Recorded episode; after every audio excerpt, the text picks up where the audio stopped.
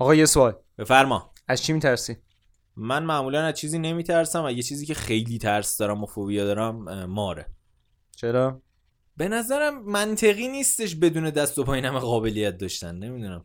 آخه مار یه چیزی که داره از قدیم الایام دشمن انسان ها بودن. چون انسان ها تو درخت زندگی می‌کردن یکی از اصلی ترین موجوداتی که می‌تونست بهشون ضربه وارد کنه مار بود. چون به راحتی می‌تونست بیاد توی لونش یا خونش و چون که اکثر موجوداتی که ما می‌بینیم از لحاظ آناتومی دست دارن پا دارن فلان اینا اینکه مار از این لحاظ متفاوته فکر می‌کنم تاثیر می‌ذاره. تاثیر می‌ذاره. بعد خب حالا ترسناکم از خدا و کسی نمی‌بینه قربون صدقه مار بره. نه هست. آره دیدم منم. راست یه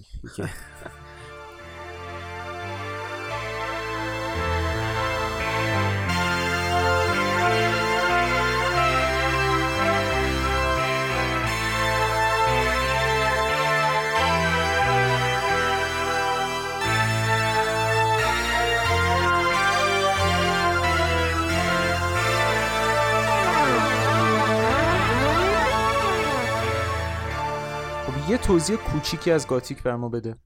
گاتیک یه بازه هنری بود فکر کنم که یکم قبلتر از دوره رونسانس اتفاق افتاد و توی معماری به خصوص خیلی نمود پیدا کرد. توی بحث طراحی کلیساها همچنین خیلی بیشتر. و خب یه سری شاخصه ها داره و اکثرش هم بر اساس ترسناک بودن اون حالا visual یه که ما از اون هنر و از اون معماری می‌بینیم. و همینطور چیزای دیگه هم که حالا از گاتیک ممکنه آدم دیده باشن و شنیده باشن بحث اون آدماییه که مثلا لباسای ترسناک مشکی رنگ پوشیدن و موزیک متال خیلی شدید گوش میدن و آرایشای خیلی تیره و مشکی رنگ دارن و با این چیزا معمولا آدم گاتیکو می‌شناسن دیگه. آره خب معماریش هم که کلا خیلی معروفه چون خیلی بناها شاخصه. حالا یه سری دلایلی داره این قضیه چون همجور که گفتی بیشتر می‌خواستن اون حالت ترس رو ایجاد کنن تو آدما که آدما برن و تو مراسم کلیسایی و تو کلیسا شرکت کنن. چون خب قبلا گفتیم قبل رونسانس آدما سواد خاصی نداشتن. حتی بعدش هم سواد خاصی نداشتن. قبلش دیگه اصلا خیلی تعطیل بود اوضاع. آره قبلش باهوشترین آدما هم اونقدر آدمای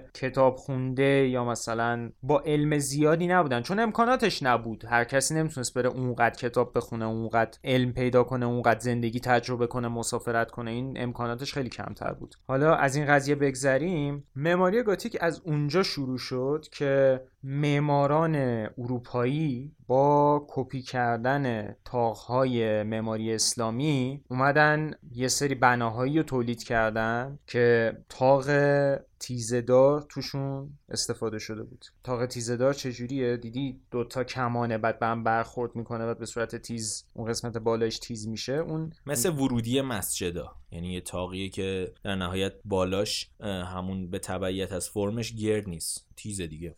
آره. بعد این مدل طراحی کمک می‌کرد که بنا خیلی بهتر اون تقسیم وزن انجام بشه روش دیگه. مثلا تو به دیوارهای خیلی زخیم حامل نیاز نداشتی و ستونهای خیلی زیادی نیاز نداشتی. تو می‌تونستی یه سری به خودت میدان بدی که یه سری طراحی های دیگه انجام بدی. یا شیشه طراحی کنی یا مثلا ریزکاری انجام بدی دیگه. یکم فشار از اون قسمت تکنیکالش برداشته شد. و این از نظر معماری انقلاب بزرگی بود.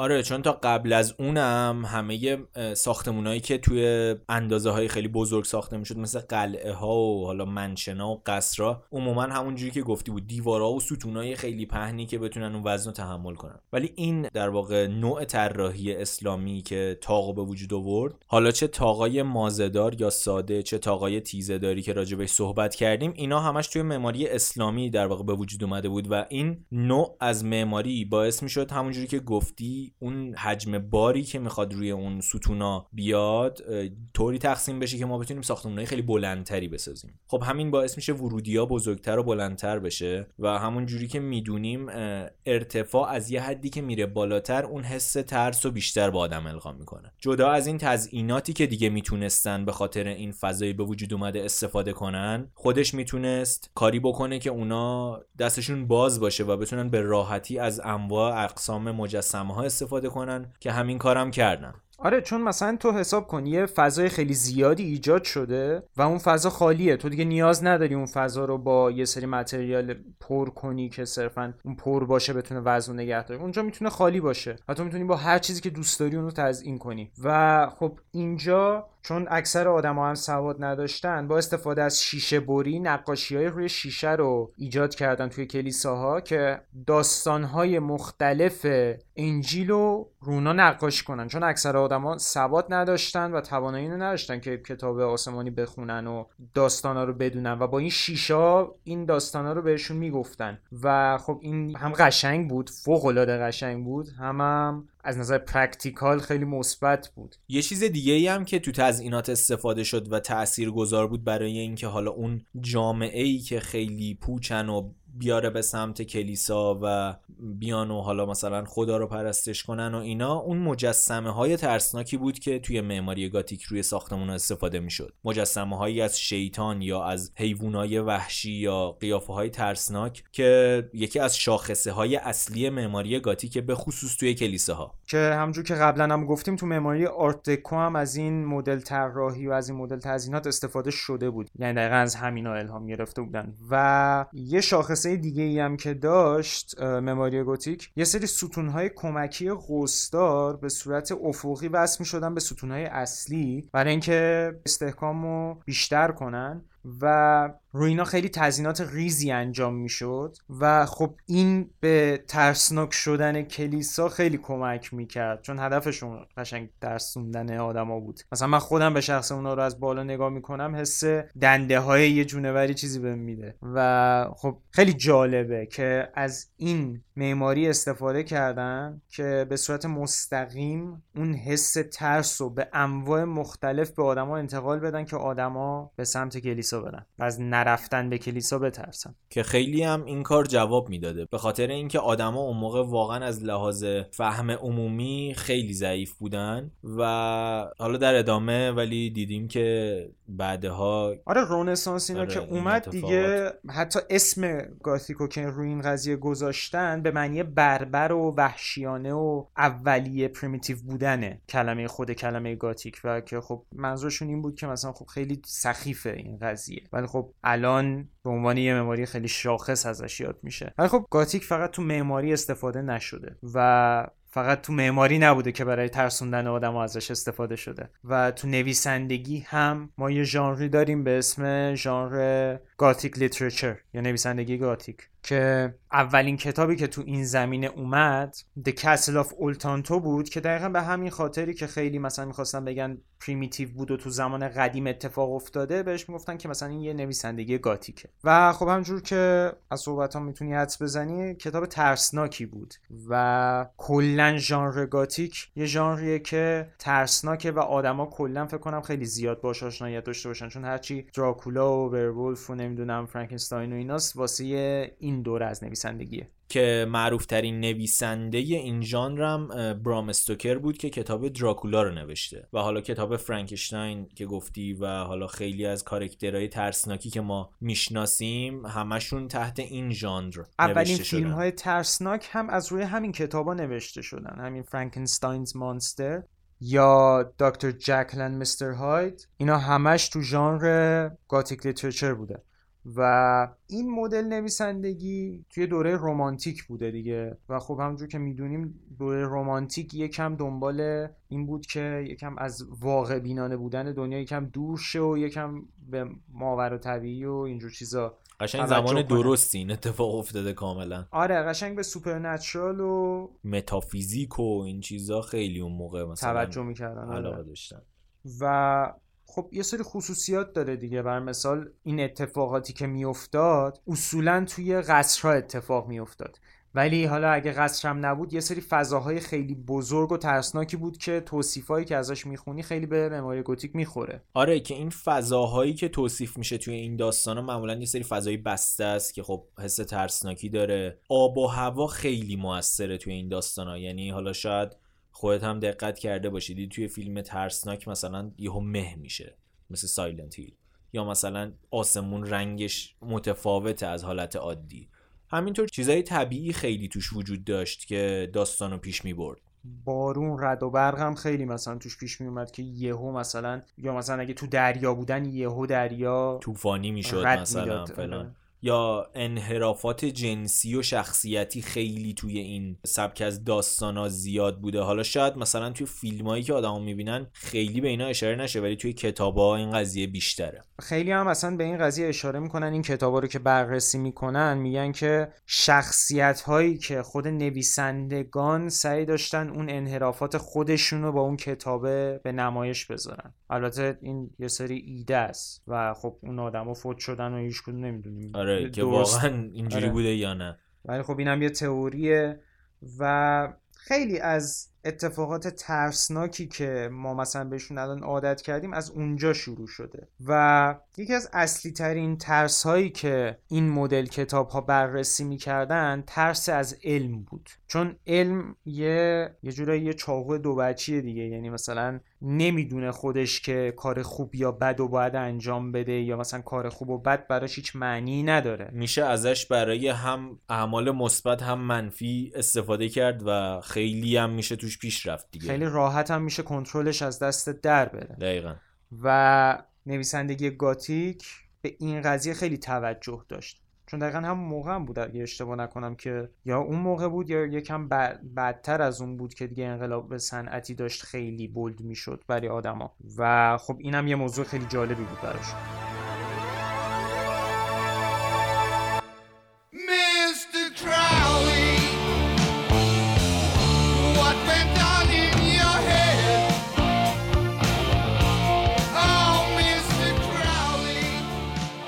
کلا تو تاریخ ما مثلا نویسنده های ترسناک و ژانرهای نویسندگی ترسناک هم ما زیاد داشتیم. مثلا ادگر آلن پو فکر کنم معروف ترین نویسنده آمریکایی ترسناکه. که حالا در قالب شعر در واقع داستاناشو می نوشته آره و وقتی مثلا تو شرایطش هم قرار می‌گیری و مثلا می‌گیری قضیه رو می‌بینی یارو مثلا خیلی مخ بوده واسه تایم خودش و مخ هم مخ بوده هم یکم آدم ناراحتی. آره عجیب غریب هم بوده یه و می‌تونیم در رتبه دوم اچ پی لافکرافت رو نام ببریم قشنگ که یه ژانر کلا تو دستشه. آره این آقا یه نویسنده آمریکاییه که کودکی خیلی سختی داشته و به جز کودکی کلا زندگی خیلی سختی داشته. آره نوجوانی خیلی سختی داشته در ادامه جوانی خیلی سختی آره. داشته بزرگسالی خیلی سختی داشته و در نهایت هم فکر کنم میانسالی نداشته اصلا. آره خیلی زودم البته فوت نکرده ولی خب کلا این عمر که دست خداست در کل. این قضیه کلا باعث شده که ذهنیت این آدم خیلی بره به این سمت که داستانایی که نوشته رو کاملا ازش انتظار داشته باشیم. حالا این آدم چیکار کرده؟ اومده یه سبکی ایجاد کرده به نام لاف کرافتچن درسته؟ لاف کرافتچن هارر یا کاسمیک هارر آره. آره. که این کارکترا موجودات فرازمینی در این کتابا و از فضا اومدن. قبل از وجود داشتن انسان ها توی کره زمین در اعماق اقیانوس های سری در واقع تمدن های باستانی ایجاد کردن و اونجا یه کامیونیتی تشکیل دادن و دارن زندگی می‌کنن اصلا. و یه سری آدم هایی هستن که دارن اینا رو میپرستن و یه سری آدم هایی که اطلاعی از اینا ندارن با این موضوع مواجه میشن و کلا روانی میشن و نمی‌تونن هندل کنن این همه اطلاعاتی که به دستشون میاد. چون می‌فهمن که نسبت به کل دنیا چقدر پوچن و هیچیان آره هیچ ارزشی ندارن در برابر این عظمت و از اونورم حالا از لحاظ علمی و از لحاظ باستانی هم انقدر اون موجودات از آدما جلوترن که درکشون برای ما سخته و به یه خرد خاصی انگار احتیاج هست تا بشه اونا رو دید یا درکشون کرد. هم اینکه این خود موضوع و بی اهمیت بودن آدم خیلی ترسناک بود تو این زمینه همین که موجوداتی که ایشون تولید می‌کرد خیلی ترسناک بودن. یعنی دو وچی اذیتت می‌کرد. آره همزمان با اینکه باید پوچ بودن خودتو هندل کنی یه سری موجود فضایی هم به حمله می‌کنن که باید از دست اونا هم فرار کنی تا جون سالم به در ببری. بنابراین این ژانر با کتابای آقای اچ پی کرافت یه جورایی ایجاد شد و متاسفانه همونجوری که گفتیم زندگی خیلی داغونی داشت و بعد از مردنش تازه این کتابا معروف شد و انقدی معروف شد که دیگه یه سبک رو در واقع به نامش زدن و گفتن که خب این سبک رو ایشون ایجاد کرده که بعد از اونم حالا نویسندهای زیادی تو این زمینه فعالیت کردن. آره این کتولو کلا این کتولو رو فکر کنم خیلی دیده باشن. یه موجودیه که یه حالت ریش مانند داره که اون ریشش مثل پاهای هشت پا میمونه. آره دهنش تنتیکل داره یا مثلا مثل پای هشت پاه و خیلی زیاده و چشاش قرمزه و این معروف ترین موجودیه که ایشون تولید کرده. موجودات دیگه ای هم تولید کرده. ولی اینو نویسنده های مختلفی دوره هم جمع شدن کتاب های مختلفی در موردش نوشتن که کلا یه میتولوژی خاص واسه خودش رو داره که یه سری موجودات همجور که گفتی فرازمینی هن که تو اعماق اقیانوس زندگی می‌کنن و یه سری آدم هایی هستن که اونا رو میپرستن. یه چیزی هم که راجع به لافکرافت باید بگیم اینه که لافکرافت فوق العاده آدم نجات پرستی بود. آره خیلی زیاد نجات پرست بوده. و از اون آدم که اگه شما نتونین هنر یکی رو با شخصیت یکی جدا کنین یعنی مثلا یک اثر هنرش رو جدا ببینین خب براتون خوندن و قبول کردن آثار لافکرافت خیلی سخت میشه. چون این آدم عملا آدم خوبی نبوده. البته نمی‌تونم بگم آدم خوبی نبوده افکار, افکار پلیدی داشته. افکار خیلی نادرستی داشته نسبت به آدما و کلا آدمایی که دور از هیته خودش بودن خیلی با اونا مشکل داشته و کلا مریض می‌شده وقتی تو جمع اونا قرار می‌گرفته. حالا یه چیز دیگه هم راجع به این کارکتر اصلیش بخوام بگم در ادامه اینه که توی فیلمی مثل دزدان دریایی کارائیب اون در واقع ویلن اصلی ماجرا از همون کارکتر الهام گرفته شده از کوتولو الهام گرفته شده و حالا توی داستانهای مختلف به اشکال مختلف ما اینو می‌بینیم. تو Rick and Morty هم حتی اون سکانس اولیش که فیلم شروع میشه خیلی هوشمندانه است که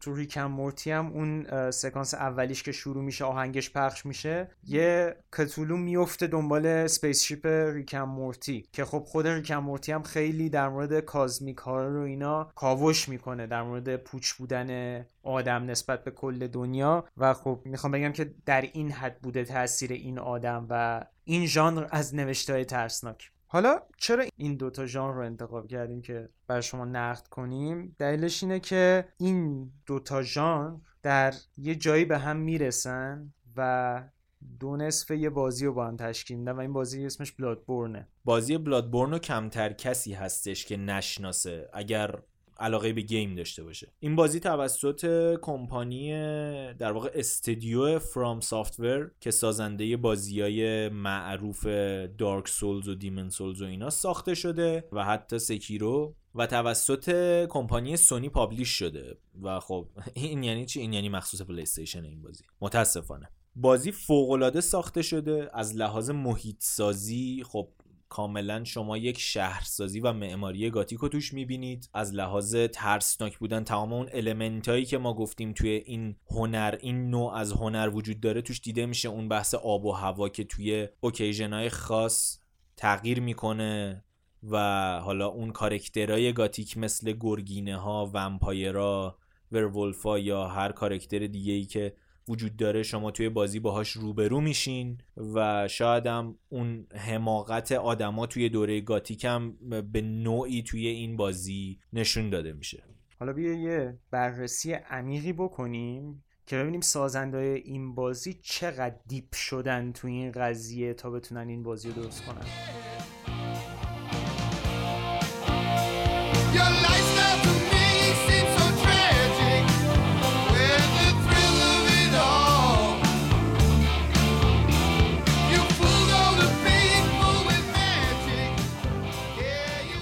خب همونجور که گفتم Bloodborne یه بازی که دوتا نصف داره. نصف اولش گاتیکه و gothic horror کلا و نصف دومش میره سمت نوشته های H.P. Lovecraft از لحاظ storyline و کمی هم معماری کاملا این قضیه رو right کردن و connection بین این دوتا ژانر ترسناک رو خیلی جالب ایجاد کردن. خب Bloodborne بازی خیلی خفنیه. سال 2015 هم به عنوان بهترین بازی سال انتخاب شده. همون موقع و حتی همین الان هم از لحاظ گرافیکی بازی فوق العاده ای محسوب میشه. جدا از اینکه خب سازنده های خفنی پشتشن این استفاده از فلسفه های دقیق و درست برای جزئی ترین قسمت های این بازی شما رو کاملا برگاتون رو میریزونه. همونطور که گفتم یکی از اصلی ترین قسمت های ژانر گاتیک ترس از علمه و اتفاقاتی که واسه آدما میفته وقتی از علم سوء استفاده می‌کنن. ما تو پارت اول بلادبورن با این قضیه مواجه میشیم. یه سری آدمایی می‌بینیم که به خاطر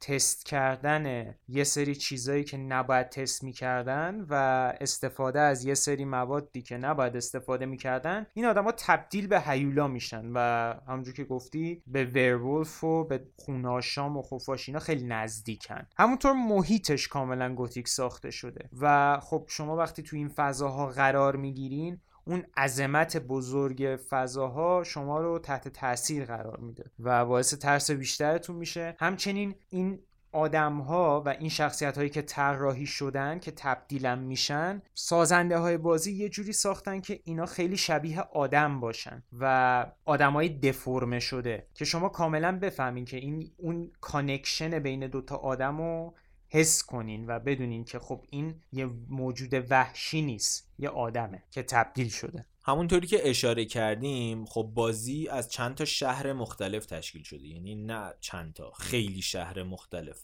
و جالبه که design معماری کاملا گاتیکه چه حالا شهر اصلی که Yharnam اسمش چه جاهای دیگه. و حتی یه جنگلی به نام Forgotten Woods که یه فضای خیلی ترسناک رو ایجاد کرده و با همون element آب و هوا که راجع صحبت کردیم خیلی بازی کرده و صداهای ترسناک خب البته اینم هم همیشه می‌دونیم ما که توی بازی ها و فیلم های ترسناک موزیک هم خیلی تاثیر گذاره. ولی خود گاتیک به تنهایی element اش می‌تونه کاملا اون فضاسازی رو برای ما ایجاد کنه. و خب این بازی بهترین حالت ممکنه اینو استفاده کرده. اون جنگل خیلی ترسناکه. قطعا موجوداتی که توش هستن باز خیلی مربوط میشن به موجوداتی که توی جنگل پیدا میشن موجوداتی که توی شهران متفاوتن. اینا همش element اییه که باعث میشه این بازی خیلی شاخص بشه. و همینطور اجزای تشکیل دهنده بازی مثل آیتمایی که شما توی بازی پیدا می‌کنین هیچ کدومشون همینجوری صرفا یه آیتم نیست. و اینا همشون برمیگردن به فلسفه های گاتیک و کازمیک هارر که قراره در ادامه توی بخش دو بازی بهش برسیم. آره این شما ادامه میدی بازی و تا اینکه می‌رسی به دانشگاه که یه سری دانشمند تو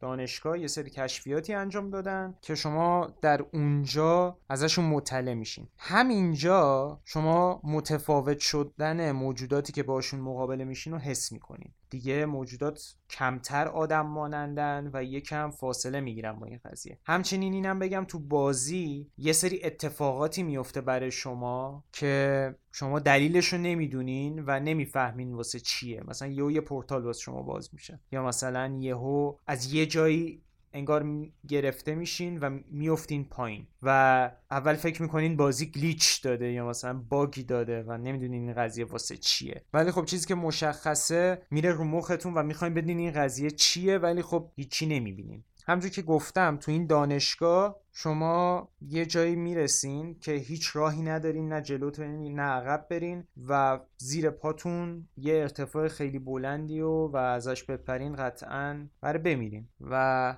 چون اصلا تو کل بازی اگر از ارتفاعی بپرین میمیرین. یعنی این یه چیزیه که شما تو بازی بهش عادت می‌کنین بعد یه جا می‌رسین که هیچ چیزی وجود نداره جز یه سکو برای پرتاب. و خب شما از اون سکو که میپرین و میرین توی آب اونجا فاز بازی عوض میشه. اونجا بازی از فاز گوتیک میره به سمت Lovecraft. و این connection خیلی جالبه. از اینجا به بعد یه سری اتفاقات میفته. برای این مثال شما با یه boss توی بازی مواجه میشین. خب کسایی که بازی های FromSoftware رو بازی کردن می‌دونن که این بازی ها خیلی boss محورن. یعنی شما یه سری مرحله رو که رد می‌کنین به یه boss می‌رسین که اونو باید بکشین و خیلی کشتنش کار سختی رد میشین و همینطور استوری ادامه پیدا می‌کنه. اینجا به یه boss ی می‌رسین که شبیه یه چشم بزرگه. مو هم داره. آره یه ذره پشمالوه. بعد اینو بکشینش قطعا طبق دستورات بازی. وقتی شما اینو می‌کشین یه قابلیتی به شما اضافه میشه که انگار خرد شما توی بازی زیاد میشه. انگار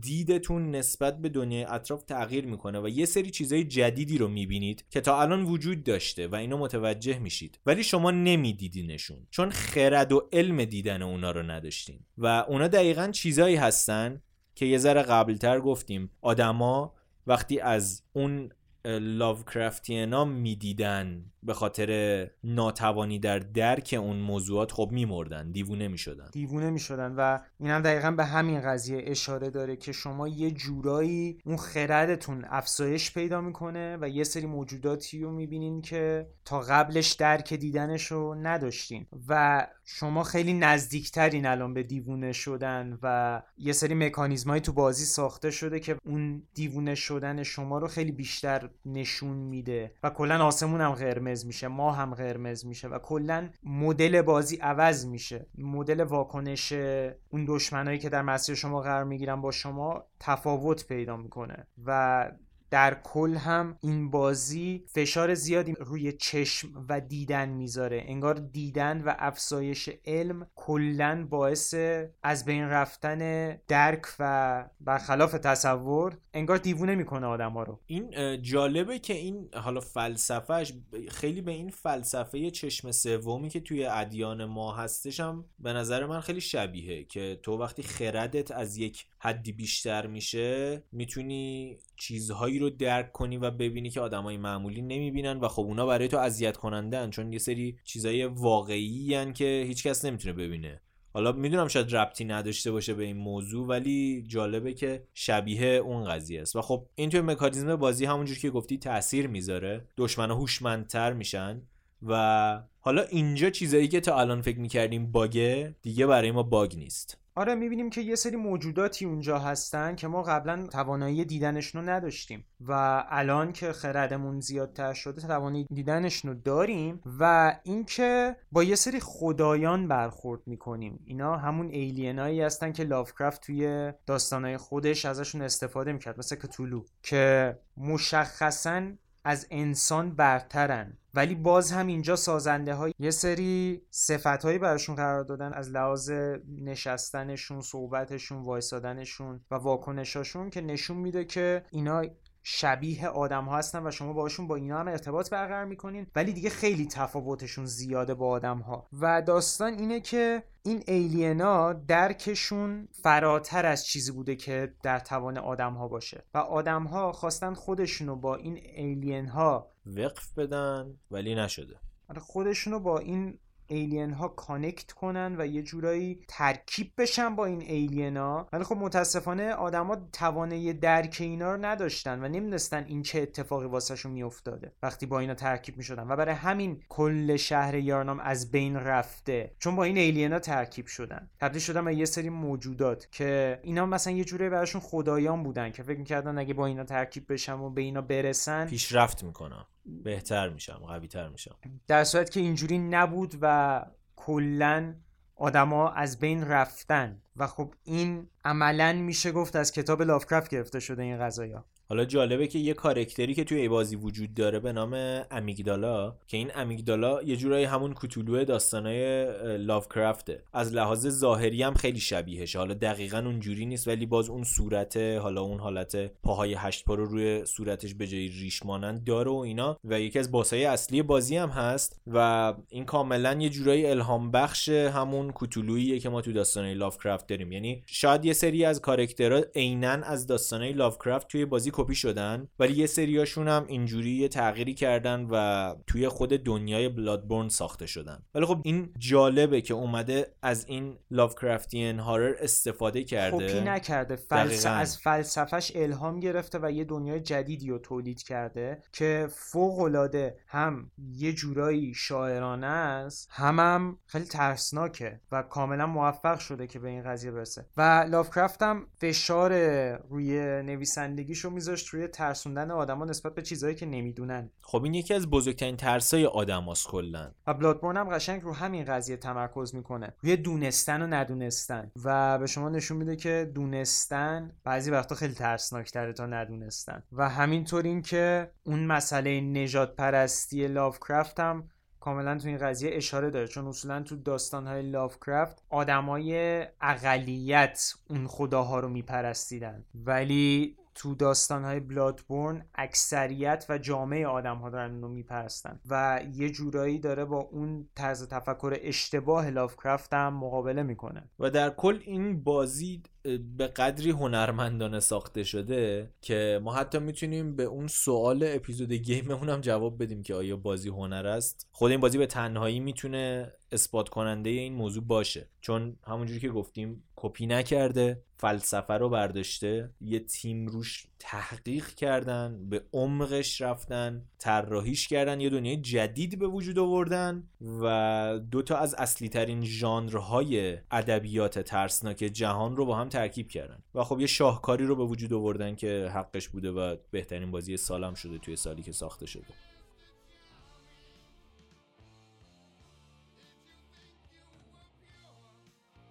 خب امروز راجع به یه هنرمندی حرف زدیم که به ترس آدما نسبت به هیچی بودن و پوچ بودن رجوع می‌کرد که خب کاراشو بفروشه و این حس تو آدما ایجاد می‌کرد که کل سیاره و کره زمین و همه کهکشان رو اگه نگاه کنی توش انسان هیچ ارزشی نداره. ولی خب این خیلی بده.